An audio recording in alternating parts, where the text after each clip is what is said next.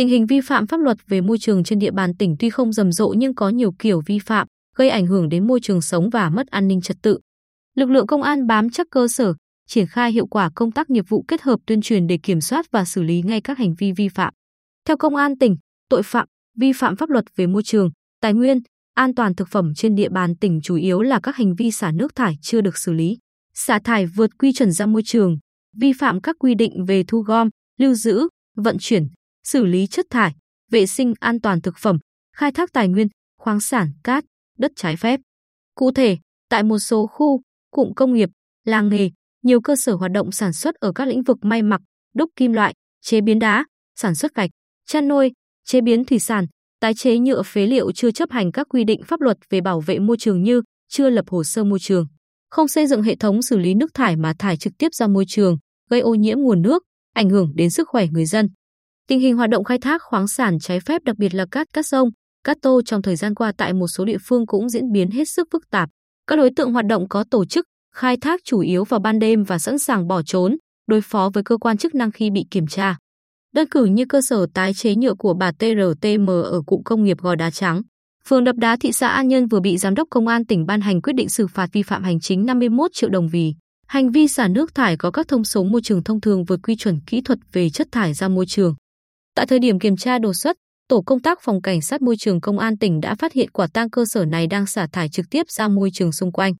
Qua phân tích các mẫu nước thải thu tại thời điểm kiểm tra, xác định nước thải có nhiều thông số môi trường thông thường vượt quy chuẩn kỹ thuật về chất thải 8 lần và chỉ tiêu pH nằm ngoài ngưỡng quy chuẩn kỹ thuật. Bên cạnh đó, tình hình hoạt động khai thác khoáng sản trái phép đặc biệt là cắt cát sông, cát tô trong thời gian qua tại một số địa phương cũng diễn biến hết sức phức tạp. Các đối tượng hoạt động có tổ chức, khai thác chủ yếu vào ban đêm và sẵn sàng bỏ trốn, thậm chí đối phó với cơ quan chức năng khi bị kiểm tra. Cụ thể, qua công tác nắm tình hình, khuya ngày 3 tháng 12, Phòng Cảnh sát Môi trường Công an tỉnh phối hợp cùng Công an huyện Phù Cát tiến hành kiểm tra hoạt động khai thác khoáng sản tại thôn Phú Long, xã Cát Khánh, huyện Phù Cát.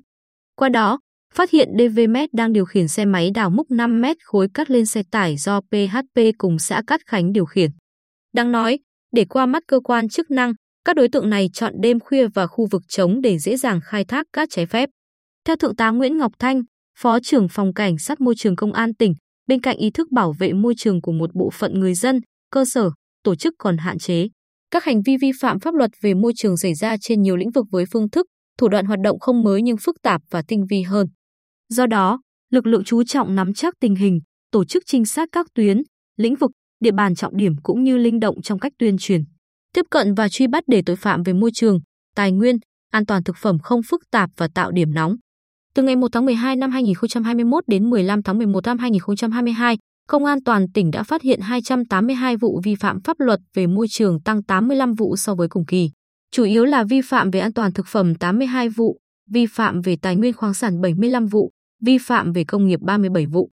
Các cơ quan chức năng đã ra quyết định xử phạt 208 vụ, phạt hơn 2,7 tỷ đồng. Riêng hơn 2 tuần cao điểm tấn công chấn áp tội phạm trước, trong và sau Tết Nguyên đán Quý Mão 2023, lực lượng cảnh sát môi trường toàn tỉnh đã kiểm tra, phát hiện và xử lý 17 vụ với 17 đối tượng vi phạm pháp luật về môi trường, tài nguyên, an toàn thực phẩm, tổng số tiền xử phạt gần 100 triệu đồng.